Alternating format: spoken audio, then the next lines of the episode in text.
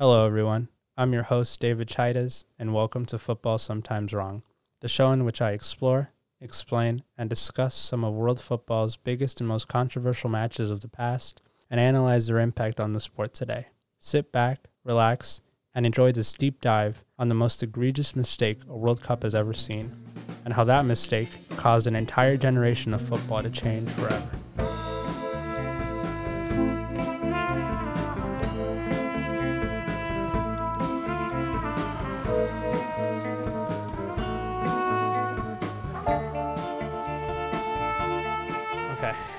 Let me set the scene for you. It's June twenty-seventh, twenty ten at the Free State Stadium in South Africa.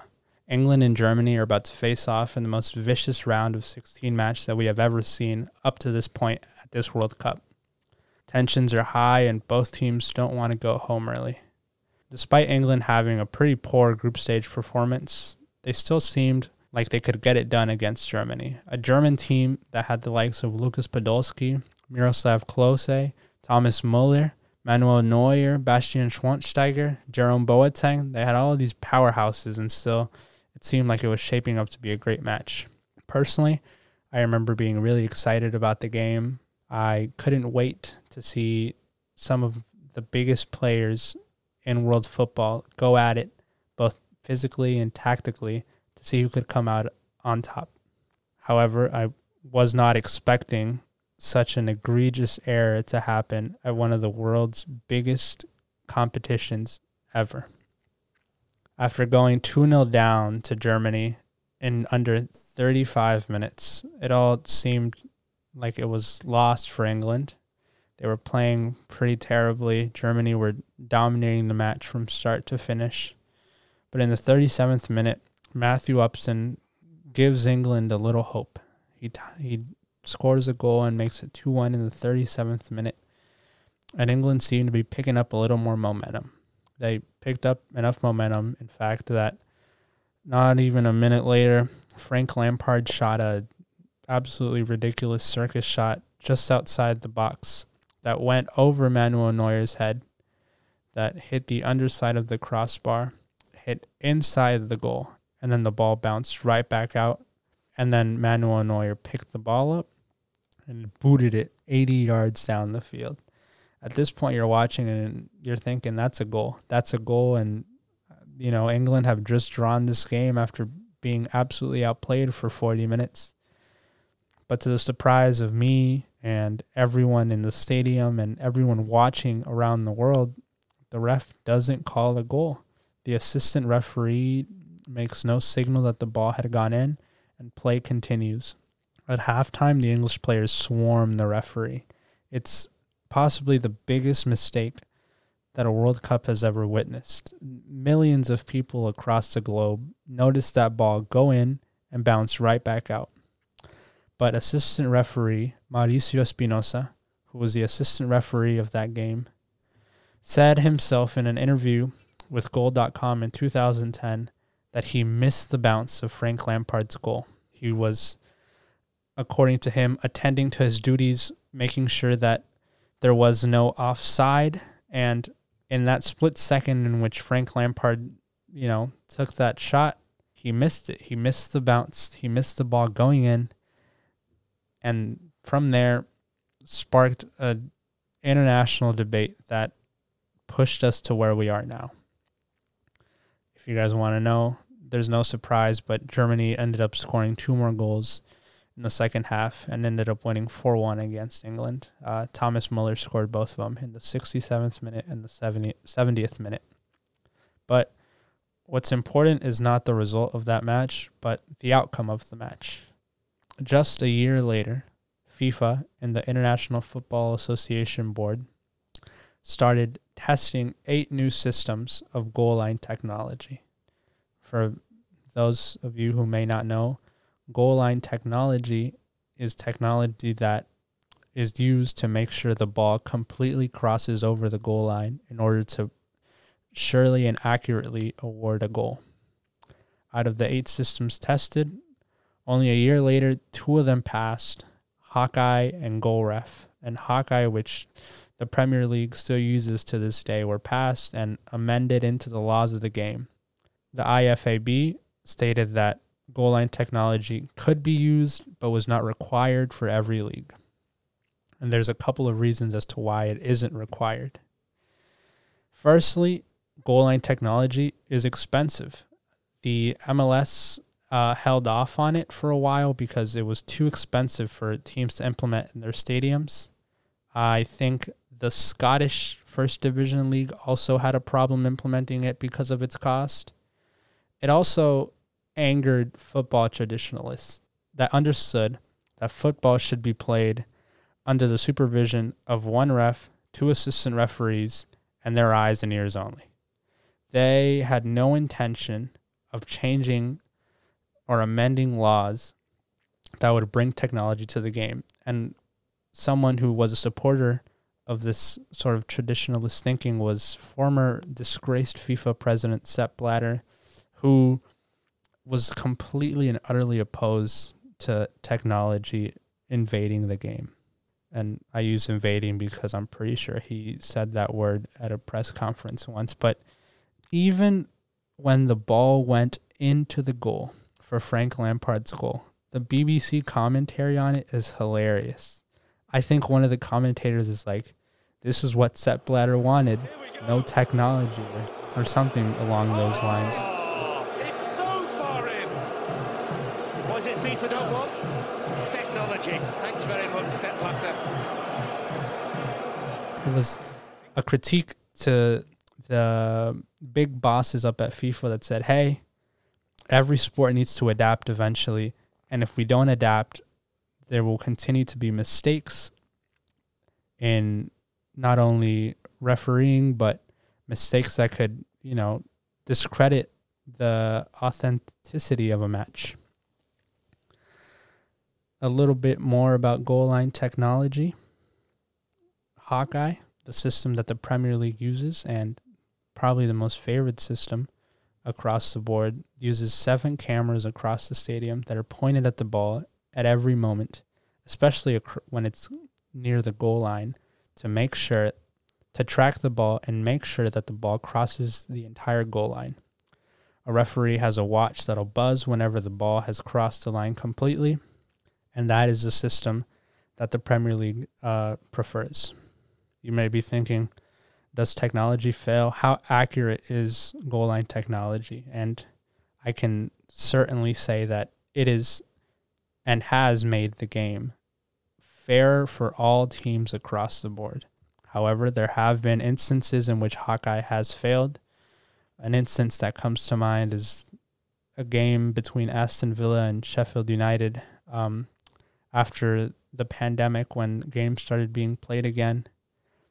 Sheffield United whipped the ball into the box from a free kick, and the Aston Villa goalkeeper fell in to the goal with the ball in his hands, and it was apparent that the ball had crossed the line. However, referee Michael Oliver pointed to his watch to the Sheffield United players that were complaining and said, I didn't get, the the, the watch did not buzz. I did not get uh, a sign that it was a goal, and therefore they did not award it. Mistakes like this are, you know, very rare when it comes to goal line technology. And as a result, V A R has come into play. In twenty eighteen, the International Football Association Board amended into the laws of its game the use of V A R across their competitions, or across any competition that that wanted to implement V A R. What is V A R, you may ask? V A R stands for Video Assistant Referee, and it's a screen that is now implemented uh, in stadiums that has the potential to review plays that a room of referees that watch the game, and in case there is a clear and obvious error that is missed by the referee, they can go back and review it, and the referee on the pitch can make his decision. V A R operates under the philosophy of minimal interference and maximum benefit. It's supposed to help the referee do his job, do his or her job, I'm sorry, but it is not there to replace the ref.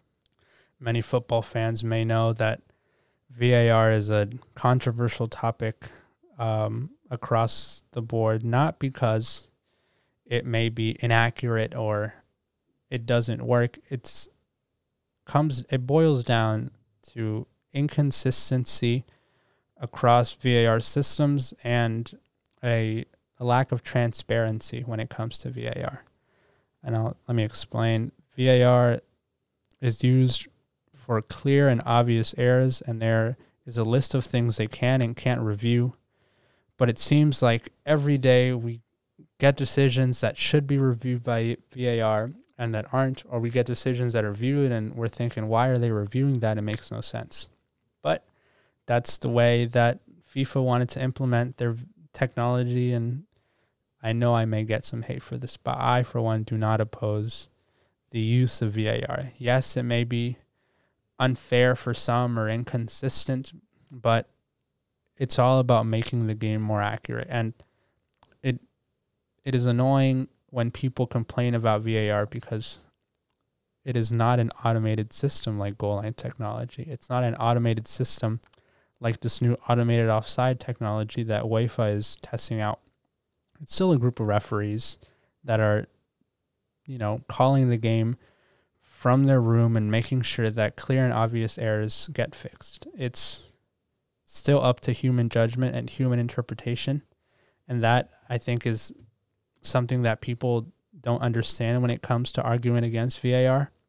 If you had had V A R in two thousand ten, for example, England versus Germany, and let's say that goal line technology had missed the goal, V A R could have gone back and the referee could have noticed that, hey, the ball crossed the line, and that could have been a goal for England. And it's these mistakes that they try to fix, right? It's these it's this issue of inconsistency and inaccuracy that plagues a sport that makes people, A, not want to watch it, or B, feel like their team is, you know, being persecuted because they don't get the right calls. But with V A R, you try to address that. Um, coming up, we have an interview with Steve Jensen. He is a family friend, a retired lawyer from Dallas, Texas, that is probably the biggest Liverpool supporter known to man. He has some opinions and some thoughts on Frank Lampard's goal, on goal line technology, and on V A R as a whole. So he's saying there, look, the goal, that my watch would have gone off had that have been over the line. We'll just see here. That's, I mean, that's it's not, not, it's not even close. It's not even close. It's miles in. So, Steve, welcome. Thank you. Thank you. So, glad to be here. Yeah, thank you. Um, so I just had, you know, just to start it off for all the people that are listening, uh, what football team do you support? And uh, Liverpool Football Club. Uh, can you give me a little uh, background as to why you support them? Yeah. So uh, I've, I, it's slightly embarrassing, but uh, I, I admit it, you know, publicly before. So um, I didn't start liking football at all, except to, you know, I followed my kids playing playing you know soccer. Yeah. But uh, in youth leagues and uh, you know up until high school, they both played, but.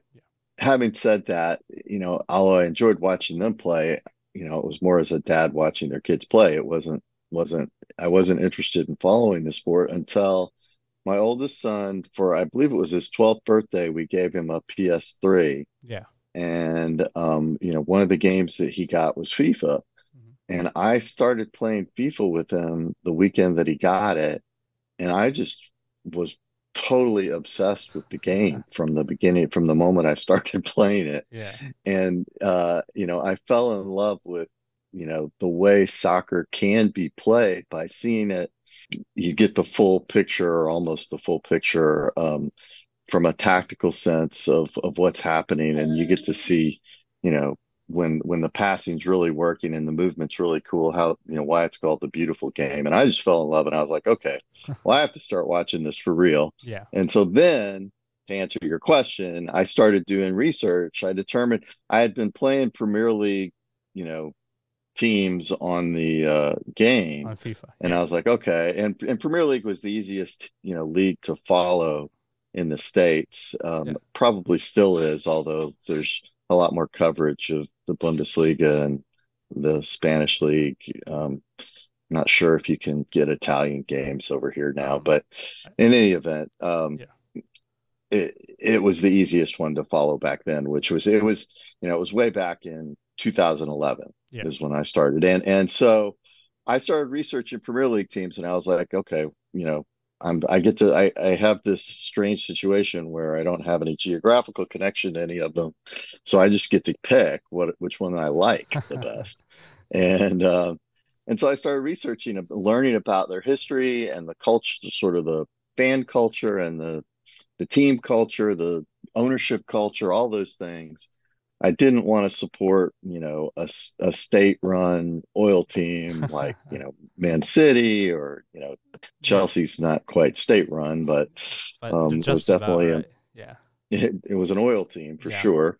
Um, and so I, I eliminated, you know, those options. I did, definitely didn't want to follow Manchester United because they had been so good for so long, and, you know, that would have totally been, you know, just jumping on the best team uh, kind of approach, and I didn't want to do that. Um, and so that kind of left, um, but I also wanted to to follow a team that, you know, was sort of in the hunt at least, yeah. you know, was sort of there and thereabouts for, for winning titles or at least qualifying for, you know, the Champions League and those kinds of things. So I, that for the Premier League, that really only left three options, mm-hmm. which were Spurs, Arsenal, and Liverpool. Liverpool. And um, so, uh, you know, after researching um, those three teams, I, I, I don't, I still don't have anything against either Spurs or Arsenal. I think those are good clubs, and, and uh, I like them.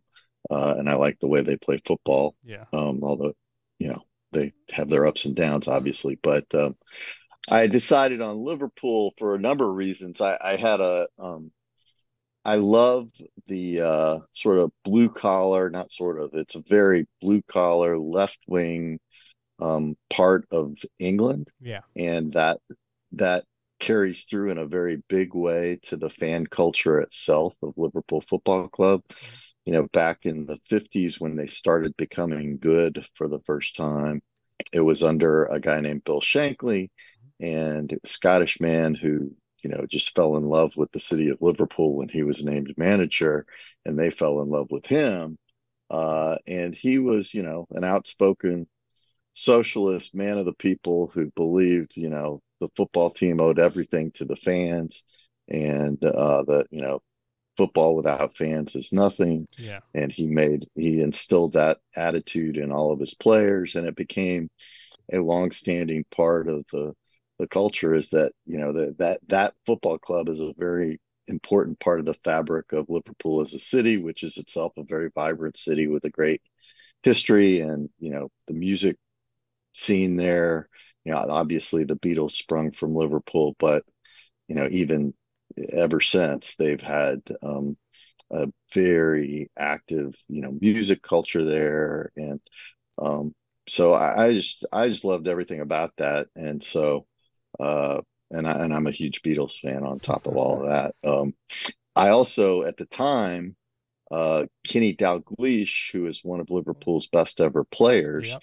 was the coach, was the manager. Mm-hmm. Um, and I thought, well, that's really cool that they, you know, have one of their best ever players who is managing the team, and one of their other best ever players was then the captain of the team, which was Steven Gerard. Yep. So um, I thought all that was great. So I became a fan, and ever I've, I've barely, since that twenty eleven twenty twelve season, I have barely missed a kick of the football that oh. they've had since. That's, that's beautiful, honestly. I think it's especially unconventional, I guess, because here in America, you, you sort of get to pick and choose what club you want and what club you want to support. And I do get that there are a lot of people who are Uh, bandwagon fans who will jump on the United train, who will now jump on the Arsenal train. But I think it's it's nice that, you know, you did the research and you did the work, and um, you sort of are, as you know, you, you're basically a fan as if you lived in Liverpool, or are, you know. So it's yeah, it's nice. It's interesting. You started watching football in twenty eleven, um, or started researching around then. Um, right in twenty ten. World Cup in South Africa. In that moment, um, in twenty ten, there was no goal line technology, no V A R. Sepp Blatter, former uh, FIFA president, he was uh, really against, you know, the idea of implementing new technologies to the game. Um, right. What do you What do you think about, you know, um, the implementation of technology in the modern game? Should it be fix the mistakes that happen during the game, or just let it play out and talk about it afterwards? So what do you think about that? So my thinking on this has evolved a little bit uh, since V A R has been implemented in the Premier League over the last several seasons. Mm-hmm. Um, before V A R came to the Premier League, I would have told you unequivocally that this technology would improve the game. Mm-hmm. Um, and, you know, getting more decisions right is always better for the game, would would have been my position. And I will say, even today, having seen everything that's happened over the last several years since V A R has been implemented in England, um, that I, I still, on balance, feel that the game is better with V A R than it than it is without it. Mm-hmm. Now, as for goal line technology, it's not even a close call. I mean, I I think that in the five or six seasons that goal line technology has been around, um, I can't recall a single incident where it, you know, it looked like the the technology had made a mistake. Yeah. Um, and, you know, obviously the ghost goal in, for Lampard, you know, would have counted and, you know, would have been totally non-controversial. Yeah. Um, Uh, and uh, you wouldn't need V A R to solve that. So goal line t- technology, in my, you know, I believe that's a no-brainer. Yeah. Um, the way that, you know, they, I, I'm not sure exactly uh, how it works. There's a there's a sensor in the ball and maybe a electronic eye across the goal. I'm not sure yeah, if that's they, how it works, but I, th- I think they have like um, cameras uh on top of the stadium that are pointing down at the goals, and they, uh, they mm. have sensors and they track the ball as it crosses the line to make sure it crosses completely. So yeah, I, I also agree it's, that it is like the, you know, like very essential to the sport. Now I kind of want to get into V A R a little bit, because I know that one's a lot more controversial out of the two, especially as a Liverpool fan.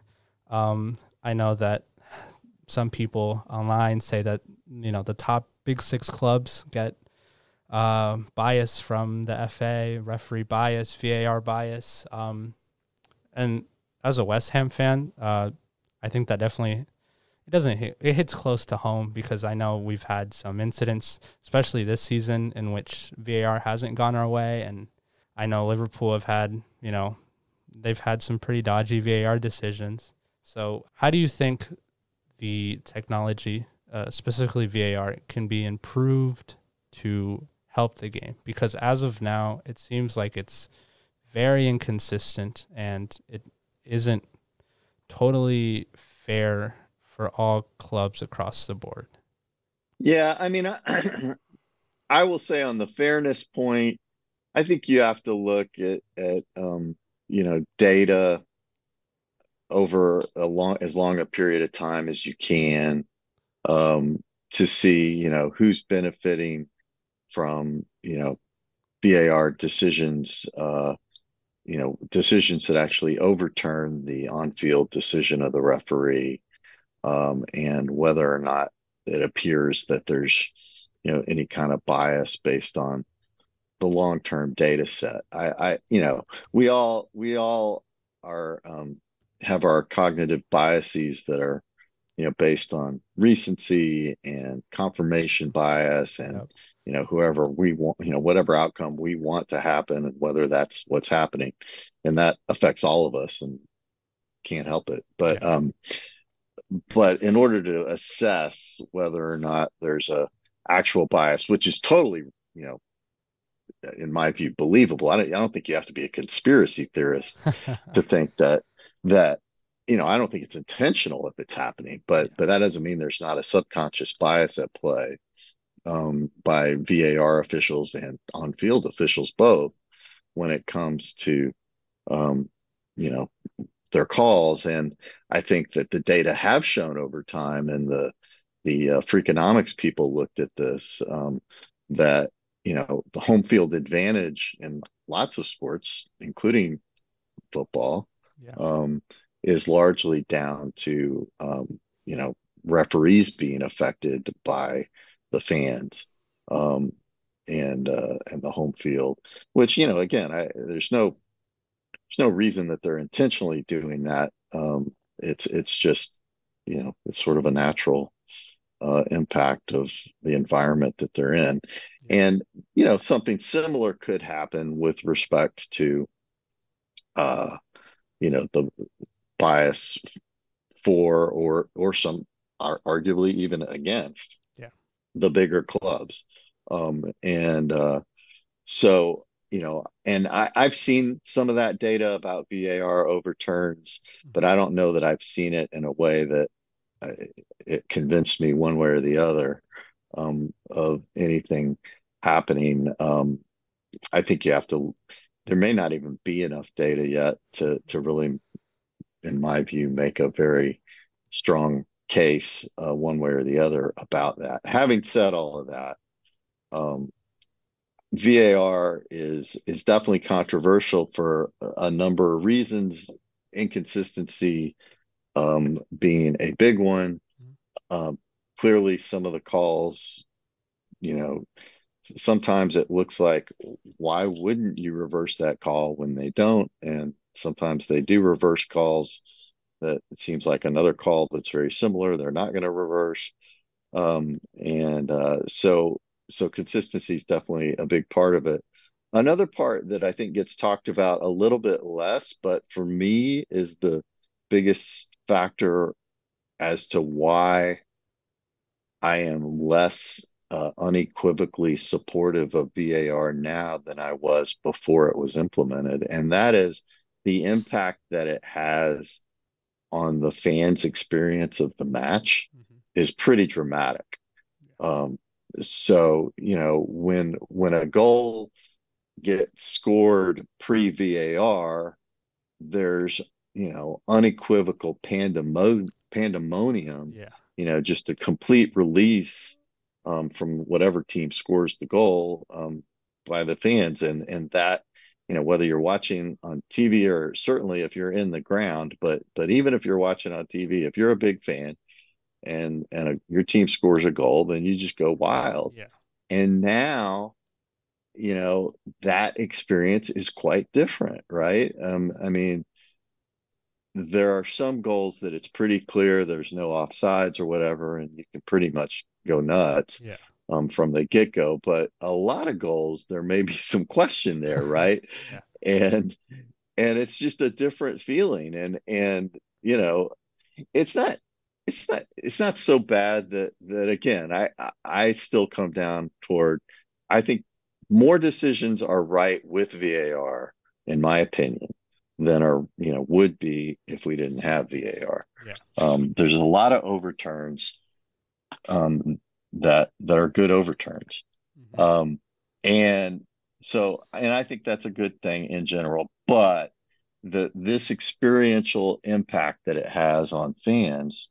Um, and, you know, probably the players too, uh, at some level are, you know, they're, they're, it's gotta be topsy turvy for them as well. Mm-hmm. Um, that's, that's not good. I, I don't mind the delay as much as the, as much as the, you don't really know whether to celebrate or not. Yeah. That bugs me.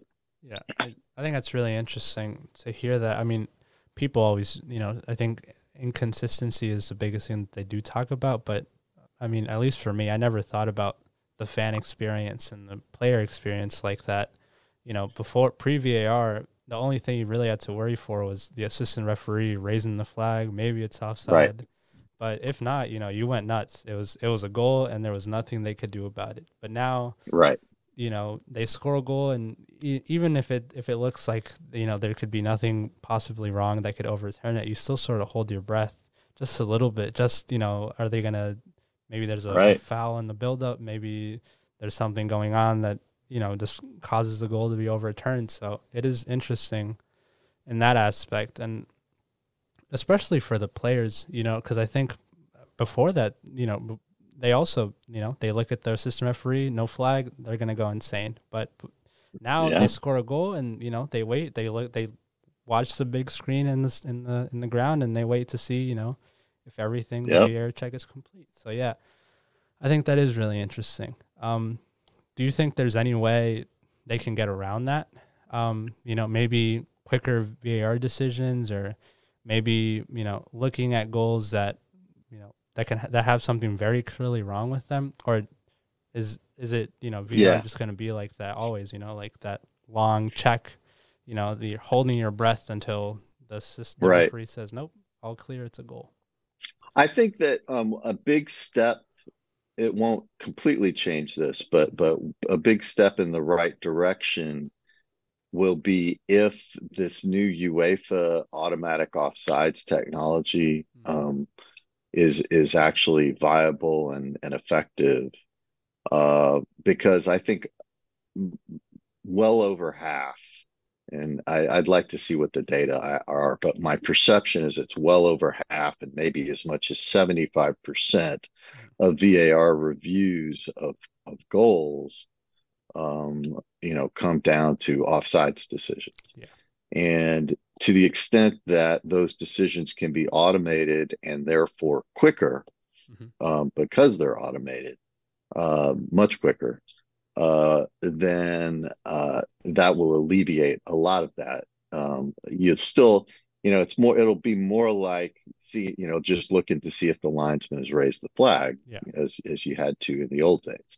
Um, so I'm hopeful that that technology will will you know work out, and mm-hmm. um, my my hope is you know goes beyond you know just this timing aspect to you know it also being a more fair, consistent.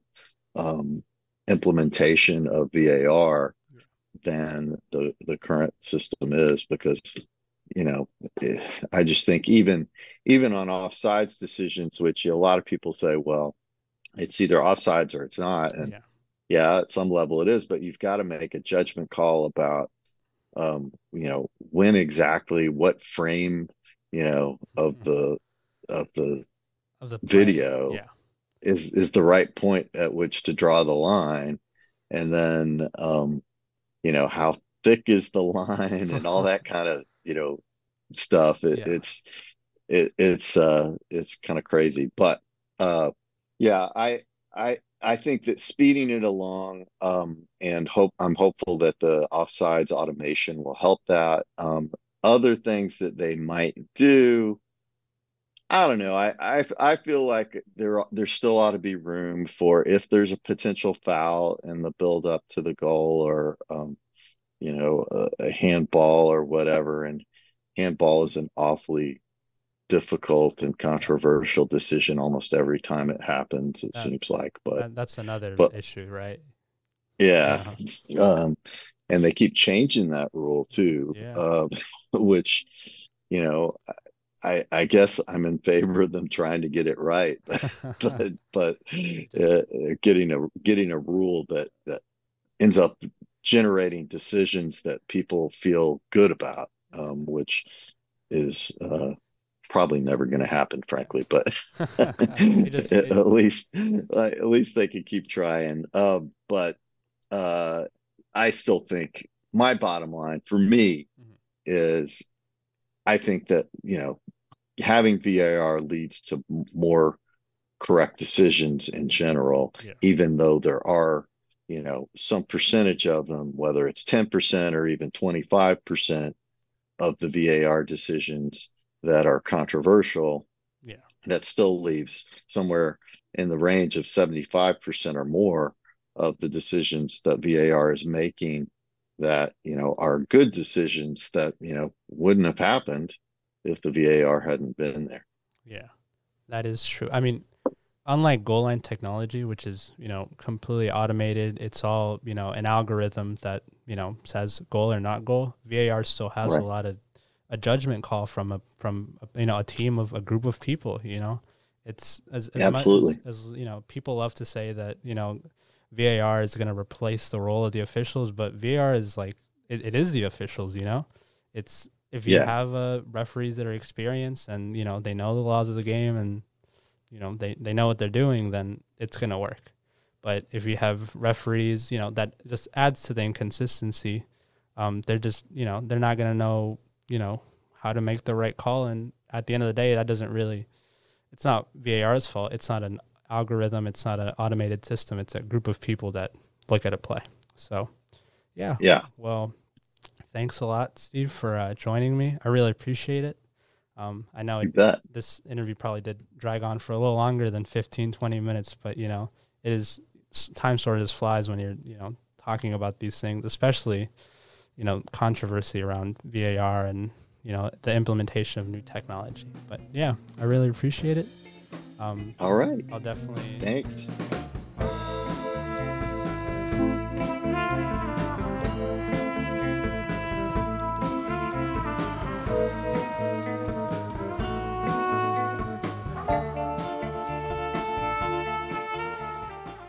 Thank you guys for listening. I hope you guys enjoyed the episode.